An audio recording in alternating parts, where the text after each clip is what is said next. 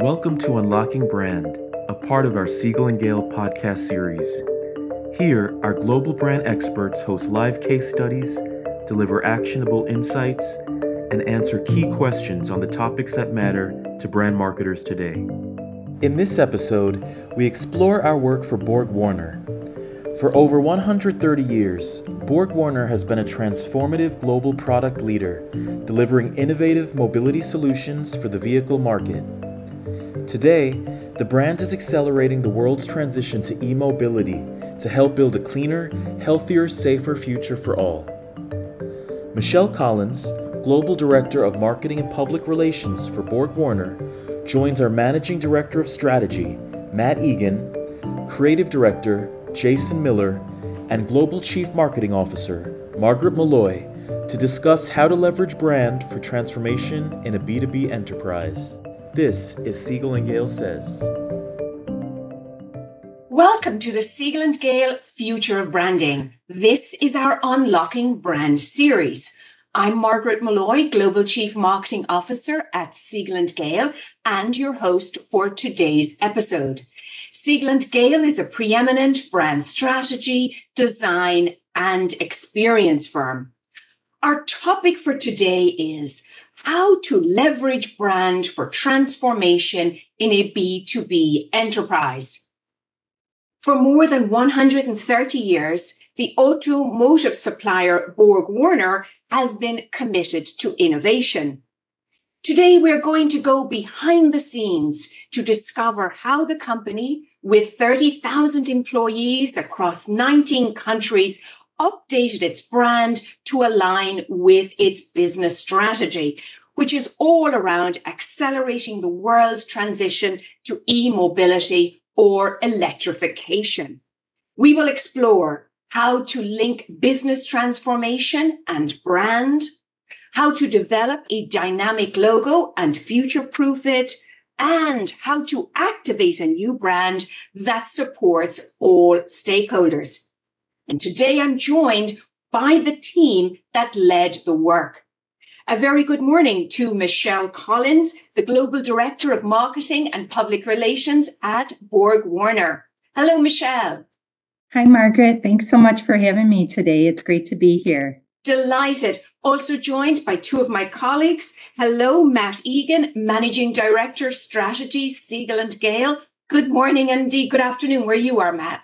Pleasure to be here. Thank you and also Jason Miller, creative director and a colleague at Siegel and Gale. Hello, Jason. Hello, good afternoon. So thank you all. I invite all of our viewers to put your questions, please, in the Q&A. And throughout the conversation, I will endeavor to get those questions to Michelle, Jason, and Matt. So let's begin. Michelle, set the stage for us. For those who are not as familiar with the automotive space, tell us who is Borg Warner? Yes, definitely. Happy to. So, Borg Warner is a B2B uh, global product leader that brings sustainable mobility solutions to the market. We work with basically every major OEM around the globe um, and enable a vehicle to, to get from point A to point B. That's what we do essentially at the end of the day. Like you said, we are a company of 30,000 people with 80 locations in 19 countries, and we've been around for more than 130 years. As you can imagine, mobility has changed a lot during that time. You know, we've gone from producing transmissions and uh, carburetors to now doing inverters, integrated drive modules, charging stations, uh, batteries, just to name a few. Fantastic. So, been around 130 years why was it time to evaluate the brand again? Yeah, so we're seeing a transformation right now in the automotive and mobility industry that we've never seen before um, with the production and adoption of electric vehicles. Um, so Borg Warner, you know, obviously needs to pivot with that with our customers. And in March of 2021, we unveiled a strategy called Charging Forward, which was our accelerated electrification strategy. Um, as we completed major milestones of that strategy over the last two years, our board of directors and our CEO felt that we were at a point in time where it was really relevant to also change our, our visual identity. um, that was very exciting for me because I knew that I would be leading leading that project. Can you click a little deeper on the charging forward strategy? Sounds very intriguing in the context of your business. Yeah. So, Charging Forward, as I said, uh, was unveiled two years ago. It is comprised of three separate pillars. The first was an organic EV growth target that the company had to book 2.5 billion in EV revenue by 2025. The second pillar was targeting 2 billion in EV focused M&A activity, so acquiring um, other companies that complemented or filled gaps in, in spaces that we were looking to grow. And then the third pillar was optimizing our combustion portfolio by executing 3.5 billion in dispositions or divestitures by 2025 and that is really you know those who know us in the industry we um, provide components for vehicles and in the past have always been very highly linked with combustion vehicles. So this was a critical component for us to be able to kind of really do portfolio management. We gave an update on these targets at an investor day that we had last month in new york at the stock exchange um, and rolled out some new targets with uh, Charging Forward 2027, which then will have us focusing on our e product growth and profitability, as well as maximizing our foundational or combustion uh, product value. An EV here is electric vehicles, right? Yes, yes. Thank Wonderful. you for saying that acronym. Sometimes in the industry, we uh, you know use them so regularly, forget that not everybody is aware of that. Yes, indeed. Oh, we have our acronyms too, for sure, Michelle. So that's a wonderful backdrop and congratulations on that. Really interesting strategy for folks to follow. And in particular, those ambitious targets. So Matt, let's, let's turn over to you now that we have the backdrop of the strategy. Talk to me about its linkage to brand and where does brand strategy come in now that you have your business strategy in order? Sure. Well, first of all, you know, I think you know, Michelle, you're working in the space and in the category, and you're in the midst of so much transfer- transformation. We work across different categories, and so you know, for us, this the scale of the transformation is just is profound. Um, when we first engaged with you, I think it was it was in June of 2021, um, and the the declared shift at the time was you know from less than five percent revenue uh, associated with auto electrification to almost 50% in just a handful of years. And so that shift is really, really dramatic. And, you know, for us, our goal with the brand work is really to signal to the world beyond a press release, beyond an analyst day presentation, um, that this is going to be a different Borg Warner, that this will be a new company with renewed focus, renewed energy uh, to pursue this electric future and really build belief critically with employees critically with real, you know, hard to reach, highly sought after technology talent, uh, prospective talent for the organization, of course, for the street and, and, and for customers.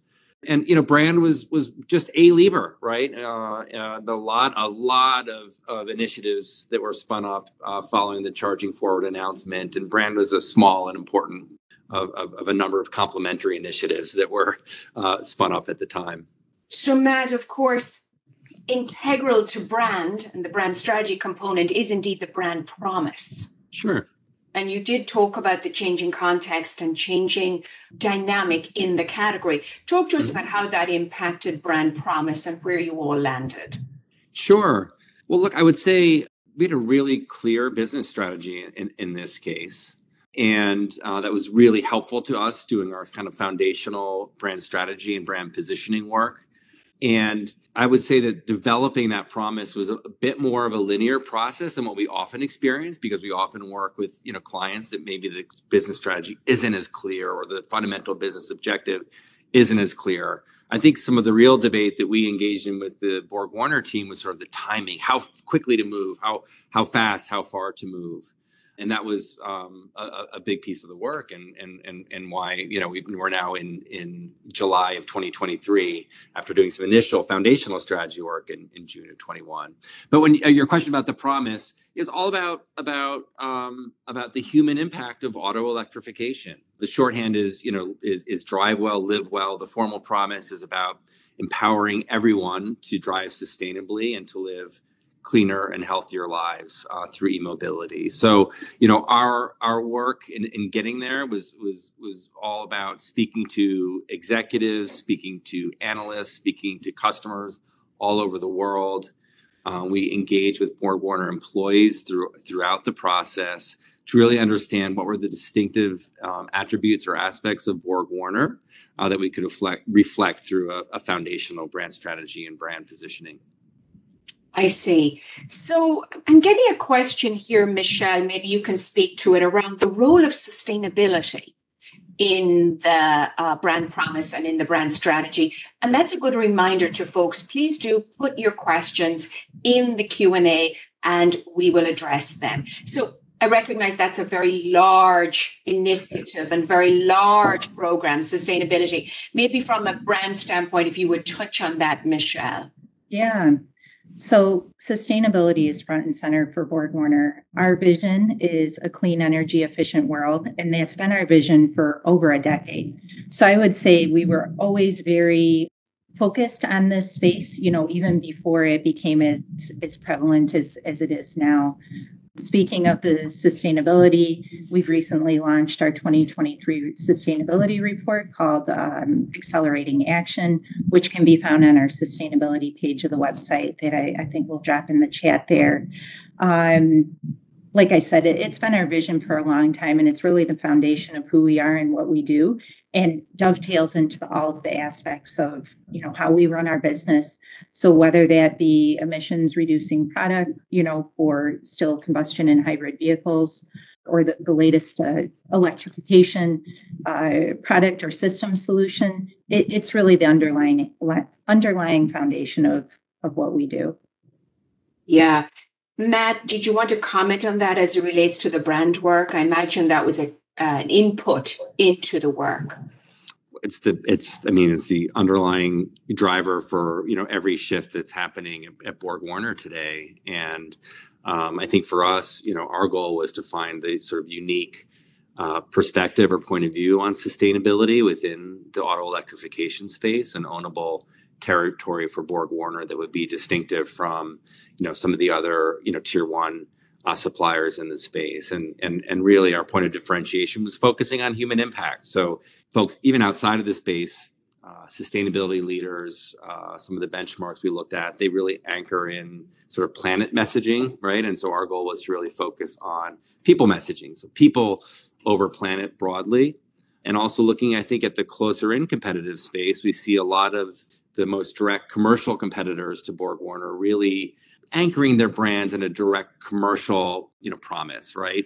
Um, kind of how they serve OEMs or how they serve the mobility marketplace, and that's obviously you know the core of what BorgWarner does. It's important foundational uh, message for any brand in this space. But as a leader, um, we saw an opportunity for BorgWarner to really lean in with this larger impact on people and humanity and this idea of helping people, you know, live cleaner, health, healthier lives. And so that was really the point of differentiation and a, and a, and a differentiated message that Borg Warner can own in this space. Yeah, that's a really interesting insight. And it, it, does beg the question, Michelle, you're a B2B company. Matt just outlined a very human insight that that is reflected in the promise. How did you get alignment internally? Not even around the identity, which we'll get to in a moment, just more broadly around engaging a brand program.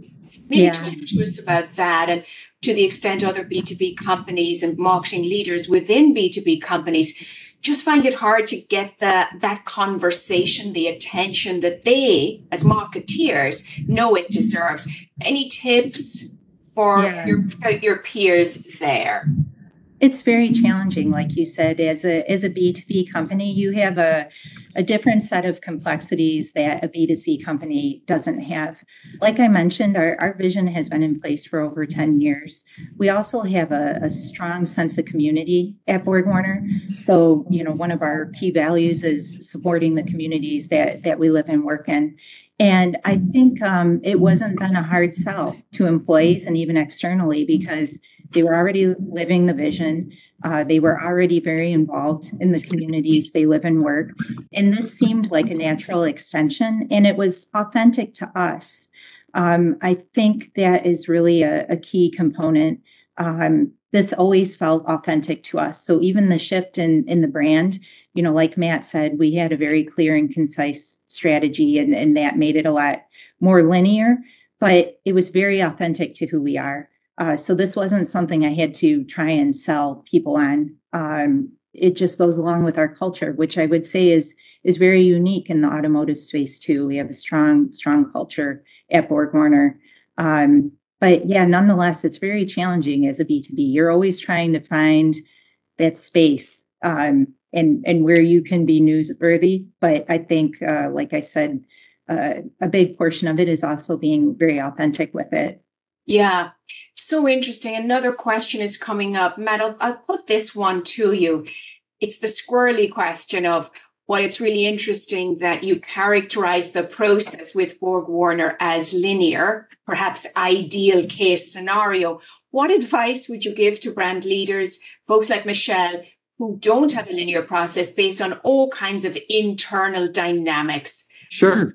Well, look, I, I, I had responded in the chat, and it's true. I think that having the luxury of a of a linear or waterfall process has kind of become the exception, not the rule. Just given the speed at which business operates today, I think when we first engaged with Michelle, we didn't have that luxury either. And through our discovery process, we realized actually we can take a gated approach and kind of you know rolling out the brand and let's get the strategy and the messaging out there and the timing for the reveal of the identity really worked in our favor in this case. Uh, we realized we were too early but that's the exception.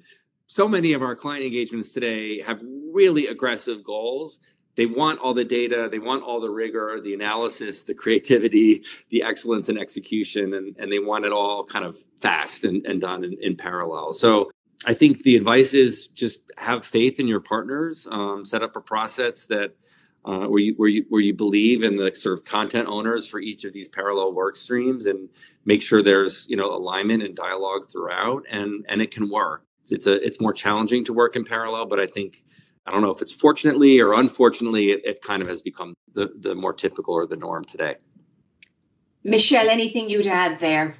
Yeah, the only thing I would add is that these things take time. You know, everybody wants everything fast, but I think if you really skimp on that entire discovery phase, you don't, uh, it, it can be very challenging with people's busy schedules. But if you don't make the time to really bring your internal stakeholders, your employees along on some part of this journey, or at least feel like they have involvement and input, and then also gather all of the leadership and external viewpoints, mm-hmm. you're really doing yourself a disservice. And uh, I think that's really one thing that you can't. Uh, skimp on. You really have to do a thorough discovery phase, or, or the rest of it is really going to fall apart. Yeah. Michelle, a follow up on that prescription from you and Matt sounds sounds very smart, but internally, how do you have that conversation with your CEO, CFO, board, etc., to buy some time? Yeah. How do, you, how do you get the patience, or is it either there or it's not, and you're in the it's their camp? Yeah, I, I think you know. It, I had the support of our CEO and tech leadership uh, first and foremost.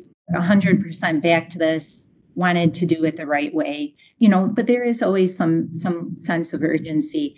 I would say uh, one thing that really worked in our favor, though, is that they were very much behind getting the stakeholder input from all all parties and having me kind of report back at specific intervals on on where I was with that. So that kept me honest. I also had, you know, my boss and executive sponsor that was, um, you know, having checkpoints with me, making sure everything was rolling along, you know, and then it was just a level of persistency, getting these meetings on the calendar, explaining to people why they are so important. Um, because at the end of the day, you know, uh, hindsight is is 2020 so they could come back and say oh well i you know you didn't push hard enough for that meeting and i would have said this it can be exhausting but you really just have to kind of push to get that on the calendar and then once you get people talking i, I think matt can speak to this i wasn't in the stakeholder interview so that i didn't influence you know any any type of uh, uh, feedback but once you get them going you can't get them to stop. You know, they want to tell you everything. So it's just you have to be very persistent. Um, and of course, like I said, just having some leadership backing certainly helps. Yeah, makes a lot of sense. I saw Matt smile. Did you want to addend that, Matt? No, it's it's true. Uh, you know, especially in a transformation like this, there is so much to talk about and and and so much passion. And I think whether it's linear or parallel, you know, kind of building that coalition of the willing um, from the start is really really critical. One thing I think we really appreciated partnering with BorgWarner is just your culture and our ability to kind of pull people from Borg Warner into the conversation. I don't want to say in an ad hoc way, but in, on kind of on short notice when we hit certain pivot points or hurdles along the mm-hmm. way, the ability to just get input and get get feedback from people across the globe and across your organization was really useful in the process. Marvelous. Well, the passion and desire for forward momentum is definitely palpable, and probably a very good segue to talk about the visual identity. And for that, I invite back Jason. So, Jason, set the stage around the visuals. We have a business strategy, we have a brand strategy, we have a logo that hasn't been touched in years. Yeah, I mean, what a just from the beginning, just what a fun, uh, great brief it was to be able to kind of partner with a, a leader, our leading brand in the automotive space, and really, you know, work with them to help point them decisively toward the future. I'm gonna bring up some visuals here as I talk. It will be descriptive for those without visuals, but just so we know what we're talking about. So, yeah, so, you know, from a logo perspective, just looking at kind of a before and after, really this project was very much centered on that very visible logo asset. Kind of speaks for itself a little bit in terms of really decisively moving from legacy manufacturing space uh, to, you know, very much heavy, very static. It's been around for, for some time, like you called out, Margaret, to a place that's much more one sort of automotive on a gut level. This feels kind of at home in the space, but also embraces technology and efficiency, innovation, and certainly and certainly mobility. So, you know, kind of from a nuts and bolts standpoint, you know, we moved from from title case Borg Warner to an all caps setting and uh, retired the symbol, which was affectionately, I think, affectionately known as the bug uh, in, in internal Borg yeah. Warner culture and it's funny when we speak about you know stakeholders and engagement even with the sort of radical shift in tone and kind of spirit those two very practical things were things we really had to talk through with people about oh all caps? Wait i hadn't even thought about that. It kind of blew some people's minds and you know hanging on to the bug evolving it retiring it big conversations you know because there's just a lot of sort of embedded history there but the you know the result in terms of kind of where we landed obviously much more streamlined much more agile you know kind of moving from just like the industry itself and, and the world in a way kind of moving from a place of chrome and metal and you know solid manufactured items to a place much more about light and energy and mobility and, and, and agility interesting to to hear about the, the, the conversation around kind of the discovery phase. Super crucial to this part of the project as well. So we take a little closer look at the logo. Early on we had some really important conversations with fred ceo and, and others around you know yes we want to embrace the future but also kind of honor the history and and make this a brand that could kind of represent the whole company uh, in totality sort of past, present, future, and what are those timeless qualities of the brand? And one of those early kind of interview, you know, settings, um, there was this really interesting idea that came out of you know movement and efficiencies have kind of always been at the heart of the brand and kind of always will. So whether we're talking about so the idea that you know whether it's a, a combustion turbocharger or efficiently moving kind of electrons from the grid to the wheel, this efficiency was kind of always at the heart of it. And uh, what we love is just how this logo tells that story in such a simple, elegant way, right? We feel dynamism, we feel electrification, we feel automotive cues. There's this still extreme kind of horizontality to it. There's a bit of a sporty lean, but really kind of the the, the simple magic here is the way it speaks to efficiency and innovation in the way the the mm-hmm. W and the A nest together to really express that feeling of acceleration and speed in a way where we let go of the external symbol and really just kind of baked it into the name. So we get efficiency, movement, uh, innovation all in one simple gesture. So, you know, kind of talks about what Borg Warner does. It manufactures things, the things that are under the hood. The idea is kind of baked into the car here, if you will, right? But then also the bigger brand thought of, you know, a brand that's really moving the world forward kind of in their own way. Jason, speak to the color change. Is this quite quite a dramatic uh, departure in sort of an aqua of sorts that your team landed on? Yes and no. You know, I'm actually going to go to another slide to talk about that. Yeah. So part of this was very much additional logo, evolved color palette to tell more of a technology forward story. Still a blue brand as it has been, but much more dynamic, much more contemporary. This new bright kind of aqua color called technology blue, for example. So very much about lightness and efficiency again, rather than being sort of heavy and static. So, Jason, tell us about the different considerations around how this new brand shows up, the channels, the places it will show up, and also just spend another moment, if you will, on it's now a word mark. The bug is gone. How challenging was that decision to get alignment on, please? Because I know there are many brands who are in that scenario and want it's it's quite a significant shift. So the best practice around achieving alignment, if indeed you want to go to a word mark.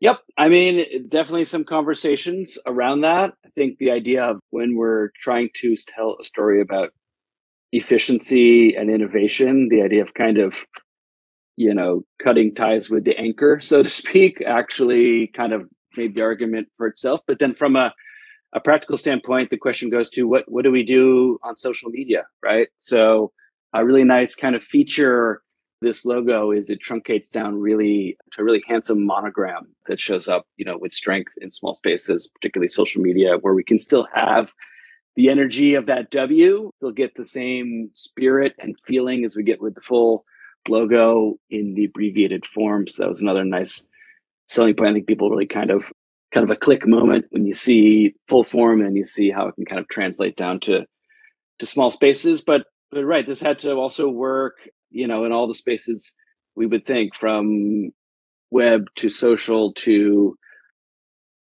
exterior signage to trade shows and even you know as we think about ways to future proof this this is very much a b2b brand yet you know there is definitely possibility of branded consumer goods, particularly in the EV space. So another big pressure test was, you know, how might this look and feel in a consumer facing way, particularly around uh, electric vehicle charging stations. So it was really fun to kind of work on this in such a focused way. You know that this one asset had to kind of deliver in all these ways, kind of known and, and, and unknown a little bit into the future.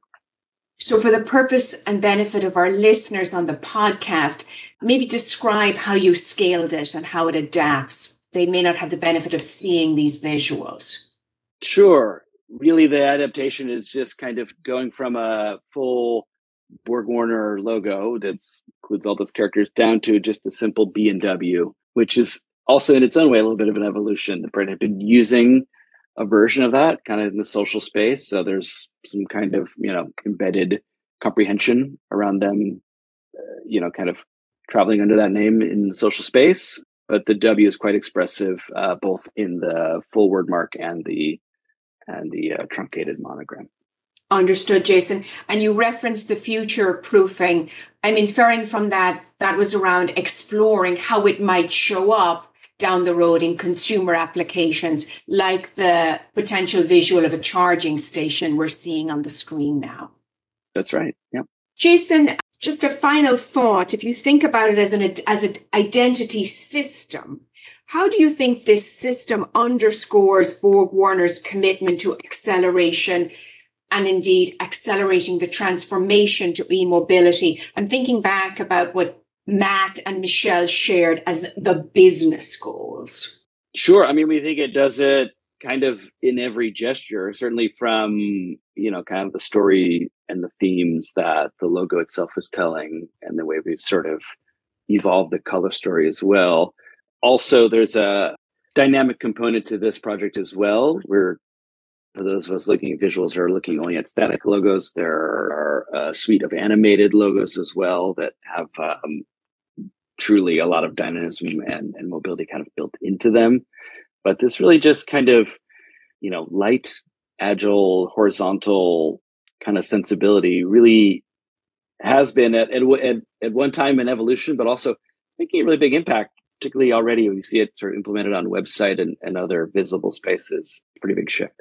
Thank you, Jason. And thank you for anticipating the other question around in this realm of automotive, one would anticipate some animation as well. For the purposes of our viewers and listeners, animation doesn't do particularly well on webinars. So that is not on display this afternoon.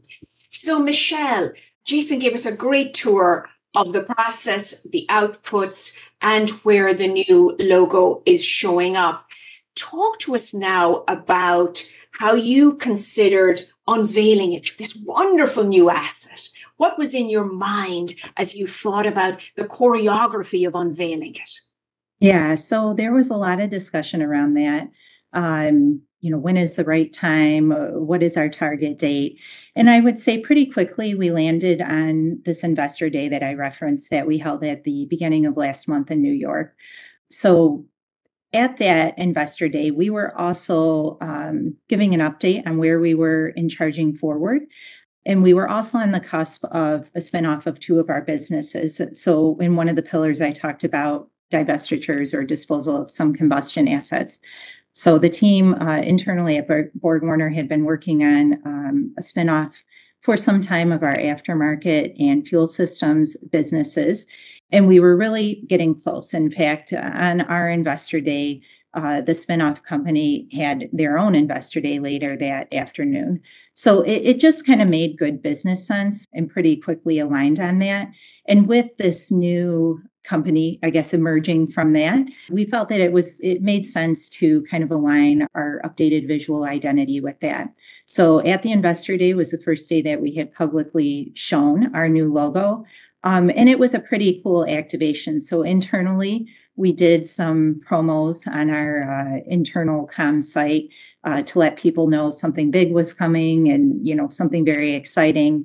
Uh, we had zero leaks internally or externally, which was really tremendous. People kept it pretty well under wraps.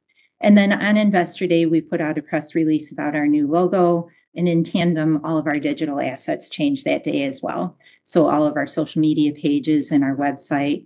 One thing I would add to what Jason said about the, the logo is, you know, we had not changed this in over three decades. So at that point in time, using this digitally was not really top of mind for whoever had created it at that point.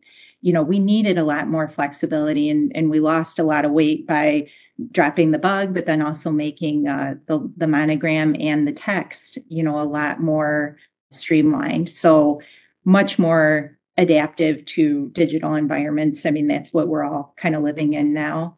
Um, so yeah, with the internal rollout too, we also made sure that all of the assets that employees would need would be readily available. So as soon as we changed the social pages, our, our next point was to make sure employees had access to company overview presentations, a new PowerPoint template, guidance on brand standards. We have a really great digital asset management tool internally at BorgWarner that we had everything primed and ready to go with links directly off of the marketing SharePoint page. So nothing was more than two clicks away.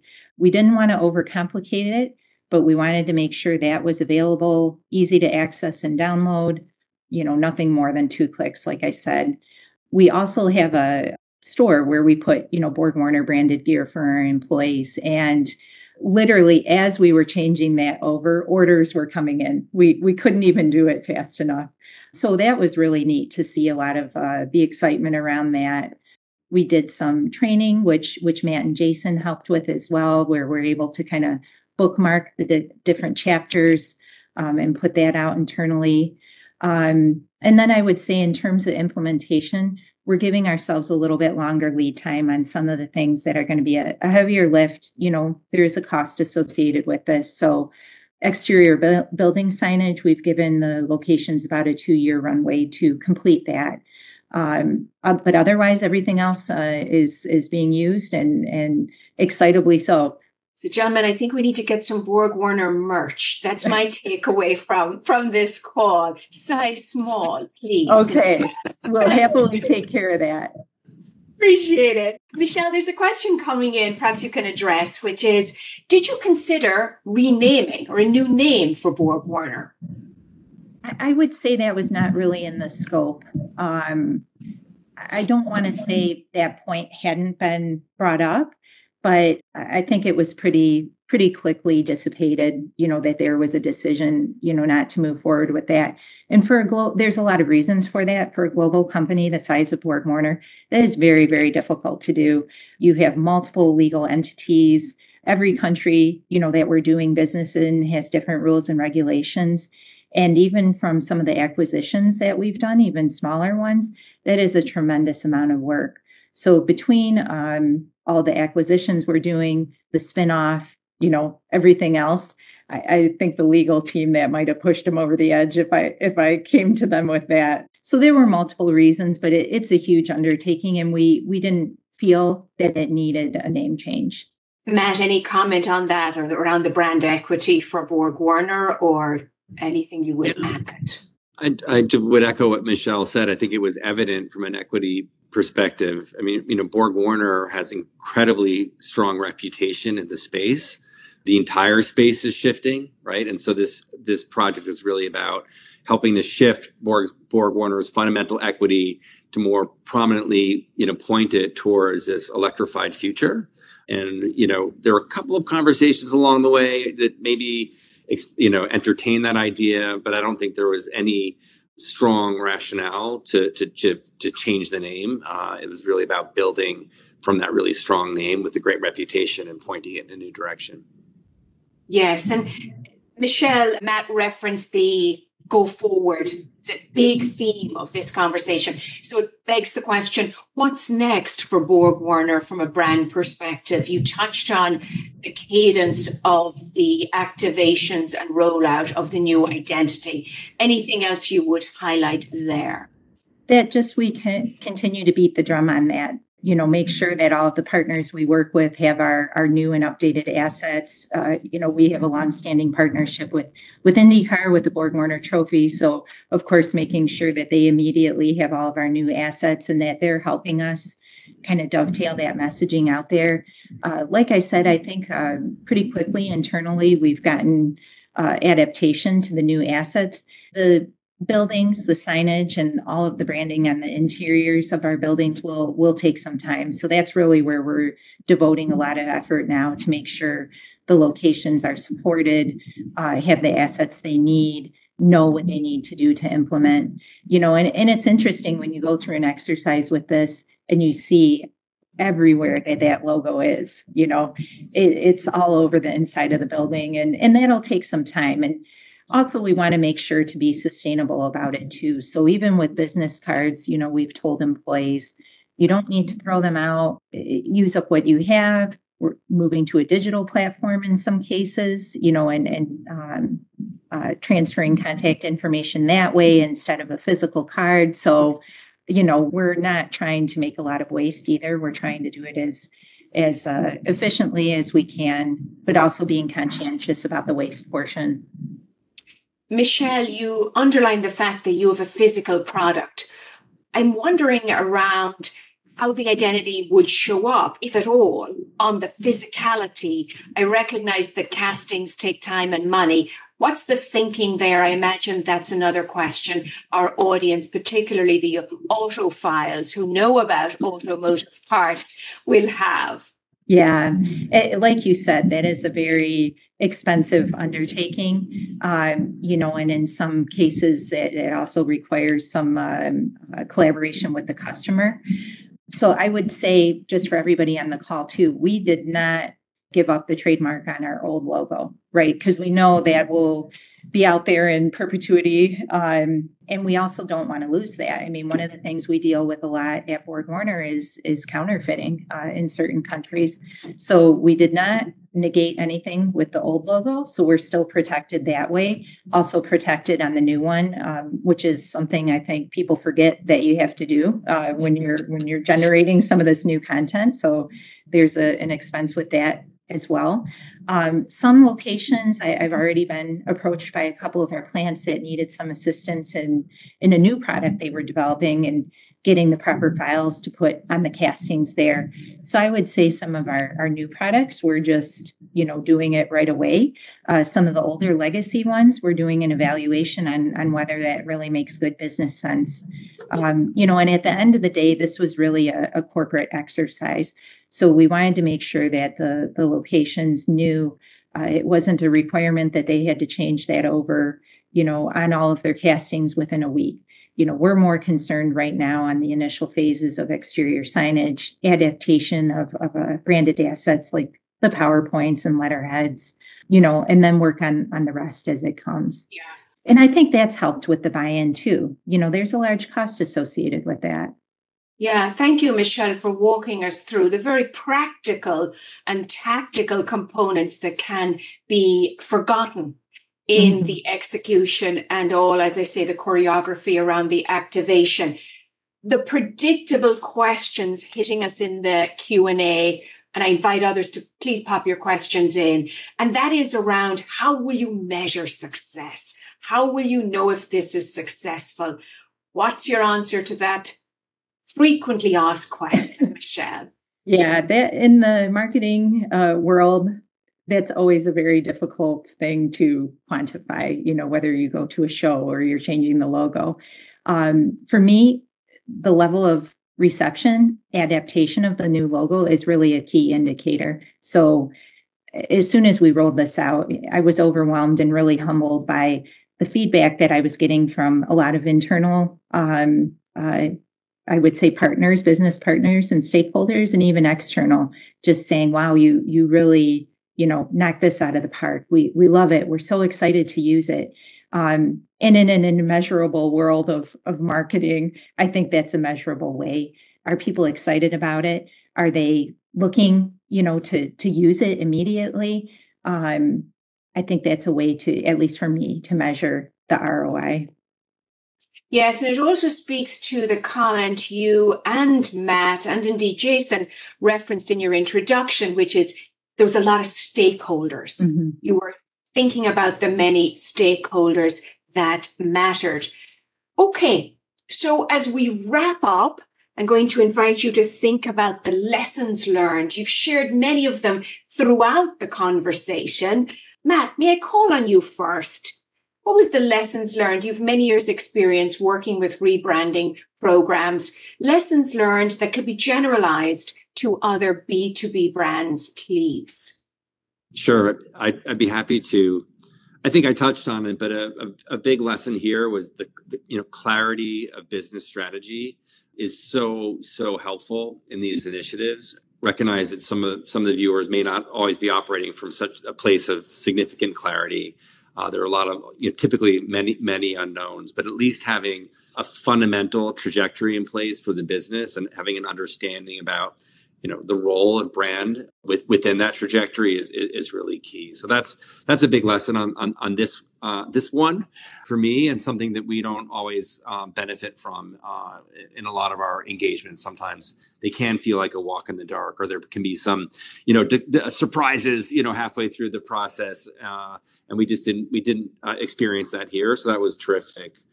The other thing I also touched on was this idea of the coalition of, of, of the willing Michelle, you may have a different view, but I would just say, as an as an outsider, you know, we found that the culture at BorgWarner was is relatively relaxed and, and collaborative in terms of taking on conversations, engaging in in what ifs around some big decisions like a brand or the identity of the company. We know there were some heated debates, um, but it seemed uh, to be a, a comfortable culture in terms of engaging people getting feedback, getting opinions, and I think that level of informal or or quick feedback was was really valuable throughout the process. Uh, we always seek that out um, with some of our client partners. It can be a big challenge, or it can be fraught with concern or you know over over you know reach or getting bad reactions and it and and we didn't have that sensibility here and so uh, tapping into the right people in the right way is is is so beneficial to this type of work thank you matt from your vantage point jason as a creative lead on the program lessons learned that others may benefit from sure i mean lesson learned as much as sort of just a little bit of a a truth in terms of um, you know as much as people particularly in internal culture, become really enamored with logos and symbols, particularly when they're in place for for decades and it's all they've known or known of the com- of the company, right? And a lot of folks at BorgWarner definitely had a lot of attachment and association to the legacy logo. And while change inherently brings a degree of you know uncertainty and anxiety to the table, you know the lesson of just letting go of the past in order to really sort of embrace that future in a bold way can produce a really exciting and empowering outcome for everyone to to rally around and i think as you know as michelle's talked about that that anxiety or the uncertainty quickly kind of falls away. It feels like it's going to be a, a, a, how how could we change the logo then when you you know arrive at sort of um you know a new future? It's it's feels really kind of at home quickly. So i think that's that's something for everyone to kind of think about when we're considering a, a change of brand. So maybe don't panic. Trust the process. Yeah.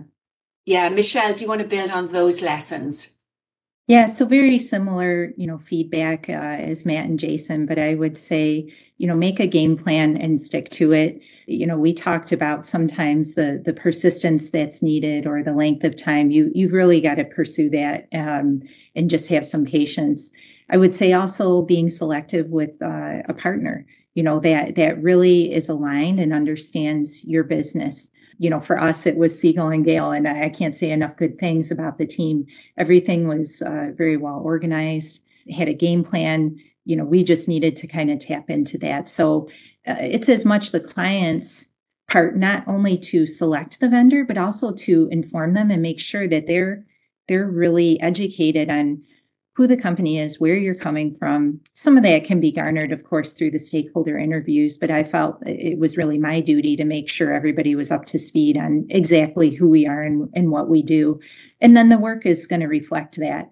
Um, you know, it is a lot of work. It's very rewarding in the end if you if you do it the right way.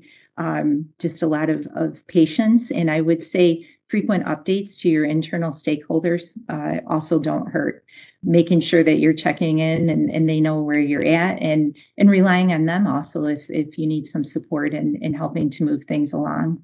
Fantastic shout out there to Laura and Christy Ryan and all our wonderful project management and account teams, without whom this communication just runs the risk of not being smooth. So big shout out and applause to that team as well.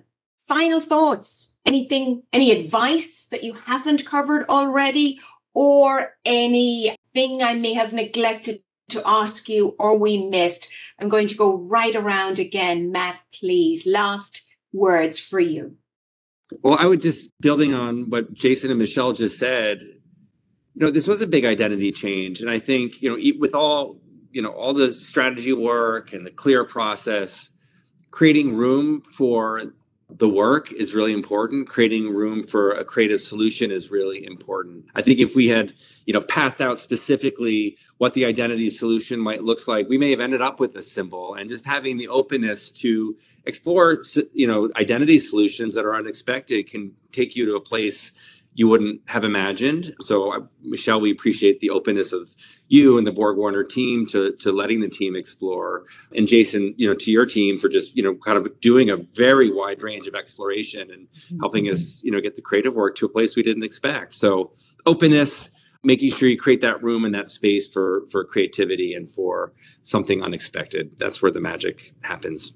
Thanks, Matt, and lots of love for the work here showing up in the Q and A. I'm getting wonderful comments, so congratulations to all of you. Jason, uh, final words for you as well, please. Sure. Yeah, I mean, one build on on Michelle's shout out too is yeah. I mean, one of the best parts of the job is getting to know our clients and and their brands. So less of a learning, more of just a fun fact. These things come out that you know if you win the Indianapolis 500 race, you win a massive trophy. And it's called the BorgWarner Trophy. And it has been for decades. It's just such a cool little fun fact. All these companies and brands just have such unique cultures and histories and, and things to kind of get to know about and geek out on. So yeah, it was very uh, mutual kind of uh, from our perspective, just what a productive and kind of linear process this was. We didn't feel like we didn't overthink things. We certainly didn't underthink things. It really just was kind of a nice, you know, really steady, linear kind of process. And look, we didn't get deep into behind the scenes design process, but we certainly looked at, yeah, a very wide range of, of possible solutions, some that included symbols for sure and different kind of tonalities. But the the one that was the ultimate outcome really separated pretty quickly from mm-hmm. the pack within our walls. And, you know, you could confirm yourself, it certainly seemed like within the walls of, of BorgWarner as well. So I mean the only kind of cap I'll put on that is is from advice is is yeah, be bold, right? Embrace the future with confidence and and you actually you said it, Margaret. Trust the design process. It really did kind of guide this effort and um, brought us all to a really good place. Thanks for that, Jason. And Kelly, as um, a preface to your concluding remarks, again, lots of congrats to you and your team on being such a wonderful partner. Lots of great remarks showing up in the Q&A, including one question, which we touched on a little, but perhaps you'd like to underline the what's next for the brand? How are you going to support its continued embrace internally and externally? So I can tell from that question, it's a, a wonderful client, past, present, or future, who's really thoughtful about how to make sure that uh, launching a new brand is not an event, but becomes part of the culture and indeed identity of the company. So with that as a mm-hmm. question and also an entree for you to provide any other concluding remarks that you would like to share. Yeah. So first, I'd like to also give a shout out to my amazing global team at BorgWarner, the marketing and PR team that really brought all of this to life. You know, they had to do a lot of the heavy lift to implement it. Um, and that's not easy when you're a large global company like us. So I, I just want to thank them as well um, for all their continued support and, and hard work and passion, really, for who we are and what we do. Um, it's an awesome team. Um, in response to this question, you're exactly right, Margaret. It doesn't stop with the announcement of the brand. That's really for us where the work is just starting. Yes, we've done a lot of work to get to that point, but now it's the heavy lift of of implementation so it's really just a steady stream of beating the drum you know you you have to keep that message front and center i mean even this uh, webcast that we're doing is something that I would share internally. You know, it's just when you're starting to get tired of something, then you're starting to have some muscle memory about it. You know, kind of like a jingle in a commercial, and uh, it may annoy you, but you remember it. It's stuck with you. So for us, it's really just a steady um, stream of uh, communications, doing fun activations like I was saying, our, our, branded apparel and, and sportswear that we have. People are excited about that. They they want to wear those items and and show who they are, where they work. So really doing exciting things with that, and that's where my team gets a little uh, creative as well. So how can we weave that into the things we're doing at Indy? You know, on on all of these things that give us a more B 2 C element. Um, but like I said, it's really just reiterating now that same messaging. So um, uh, it doesn't end with the activation. It's it's where we're starting, and that's really just with constant communication. So also reaching out to the locations, making sure they have the support they need for signage updates or anything else. Um, and people are excited about that. Working with the um, HR team on employer brand and and how to excite you know new candidates with our new logo and how do those assets reflect that change? So um, a lot of things. I mean it, it's not only what you see externally but internally things like code of ethics you know all of these different touch points for us to be able to reach all employees in, in some way. So yeah for us it's just getting started. We'll just keep doing the work and keep beating the drum. Well thank you michelle. Thank you matt. Thank you jason Just a few supplemental remarks here that are occurring to me as I listen to the conversation. First, I want to remind everyone that BorgWarner also engaged Siegel and Gale to create the brand positioning and identity for the spin-off of the fuel systems and aftermarket business, now known as Phinia. And that case will be the subject of another unlocking brand episode. You know, it, it, seems to me that this BorgWarner story is a very elegant example of a rebrand where at least three success factors were present. The first, as Matt underlined, clear business strategy that set the foundation for the brand work.